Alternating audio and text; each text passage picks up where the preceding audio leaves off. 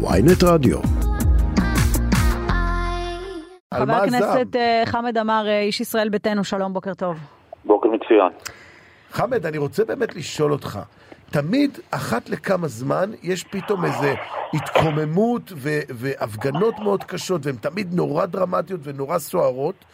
יש באמת בעדה הדרוזית שחיים בישראל, אזרחי מדינת ישראל, יש איזה זעם עצור? יש איזה משהו ש... שיושב עליהם, שגורם להתפרצויות האלה בעצם? תשמע, בוא, בוא נתחיל עם חוק הלאום. Okay. חוק אוקיי. הלאום שהפך אותנו לדרג ב' במדינת ישראל. אחרי חוק הלאום בא חוק קמיניץ. Mm-hmm. חוק קמיניץ זה חוק התכנון והבנייה. לא תכננו ביישובים שלנו, והיום פקיד יכול לתת קנס ונותן קנס. מאות צעירים מקנסות כאלה של 300 אלף שקל עד 600 אלף שקל.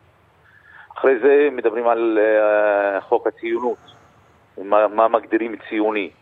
היום תאר לעצמך, אתה צעיר דרוזי, בגיל 18 אתה מתגייס לצבא, עושה את השלוש שנים למען המדינה, ואתה עושה את זה בשמחה, אבל מצד שני אתה דרג ב' בגלל חוק הלאום, אתה דרג ב' בגלל שאתה לא יכול לבנות את הבית שלך בגלל חוק קמיניץ, ואתה דרג ד' עכשיו בגלל הציונות, כי מה שהם רוצים להגדיר זה ציונות לפי היהדות. אם אתה יהודי לפי חוק הלאום, אתה ציוני.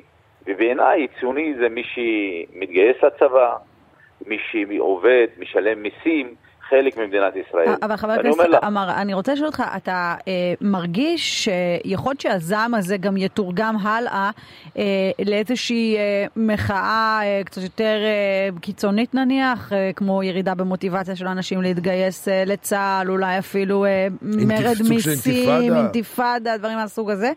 תשמעי, קודם כל אני לא רוצה לדבר במילים הגדולות אינתיפאדה. מה כן. זה אינתיפאדה? אני לא תופס את זה, אני נלחמתי באינתיפאדות. אירועים אלימים שמבטאים את הזעם. חבל, חבל כל מחאה אזרחית של העדה הדרוזית וכל בקשה של זכויות. Mm-hmm. אנחנו לא, אינתיפאדה בשביל זכויות לאומיות. כן. אין לדרוזים ולא דורשים זכויות לאומיות. הדרוזים דורשים זכויות אזרחיות. כן. דורשים לחיות בכבוד במדינה שלהם. דורשים אה, לתת להם את המקום שלהם. דורשים לאפשר להם לבנות את הבית שלהם. ואני רוצה להגיד לך, מדינה ששווה לחיות בה, מדינה ששווה למות למענה. אל תהפכו את המדינה, אני מדבר כן. לממשלה, אל תהפכו את המדינה שלא שווה לחיות בה. אבל השאלה אם אתה, אם וזה, אתה חושש מהמצבים שאנחנו תיארנו, שהזעם הזה הוא בעצם יעלה מדרגה בסופו של דבר, כן, כי כמו שאתה אומר זה מצטבר. אני, אני כועס על התקשורת כן. שמשתמשת בשם אינתיפאדה. אינתיפאדה זה לאומני. אז בוא, אין אוקיי, אז בוא נחליף את הביטוי ב... אנחנו ישראלים, ברור. כמו כל ישראלי. כמו שיש ממך עכשיו נגד המהפכה המשפטית שמובילים, כן. סוגרים כבישים, רוצים לסגור את נתב"ג, גם לדרוזים מגיע. לקבל את הזכויות הבסיסיות, זכויות אזרחיות לא, אני אבל, מקבל. אבל, אבל האם אתה חושש ממצב שזה באמת יכול להידרדר לאירועים אלימים, או למרד מיסים, או לירידה במוטיבציה של אותם צעירים שאתה מדבר עליהם להתגייס לצבא, וכבר uh, יגידו, סליחה, אנחנו לא רוצים לתרום עבור מדינה שלא uh, עושה עבורנו. אני קודם כל רוצה להגיד לכל הצעירים הדרוזים, הצבא, תשאירו אותו מחוץ לתחום. אסור להגיע למצב שמישהו מגיע בגיל 18 ויכול להתגייס לצבא ולא מתגייס לצבא. כולנו צריכים להתגייס למען המדינה, כולנו צריכים להתגייס לצבא. אני גם נגד המחאה שמדברת על מרי אזרחי ונגד המנהיגים שמדברים על מרי אזרחי. בשום מצב דבר כזה לא יכול לקרות. אין לנו מדינה אחרת, זה המדינה שלנו, ואנחנו נחיה במדינה הזאת, כן. נהגן למען המדינה הזאת, נלחם למען המדינות. כל הצעירים הדרוזים, אני פונה אליהם ואומר להם את הדבר הזה. אני נגד מרי אזרחי, אני נגד להגיד הצבא ואני לא מתגייס לצבא ואני יורד מוטיבציה, אנחנו נלחמים בשביל עצמנו, בשביל המדינה תגיד, שלנו, אה, בשביל הבית שלנו. תגיד, קשה להיות היום מנהיג דרוזי בישראל? מה זה קשה להיות מנהיג דרוזי? למה לא קשה להיות מנהיג יהודי? לא, אני שואל מנהיג דרוזי יותר בהקשר של מול, ה, מול הציבור שלך בעצם, שאתה מייצג אני אותו. אני מול הציבור שלי עומד הם באים אליך בטענות, הם, הם חושבים שאתם לא עושים מספיק, אתה צריך לתת תשובות, למרות שאתה לא בממשלה, אבל הם רואים בך בכל זאת חבר תשמע. כנסת, והרבה שנים תשמע. חבר כנסת, והיית שר. האם, האם אתה, קשה לך לעמוד מולם?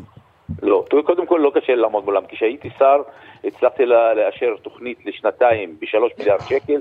הצלחתי בשנה להעביר שני מיליארד ארבע מאות מיליון שקל לעדה הדרוזית והובילו אותה קדימה.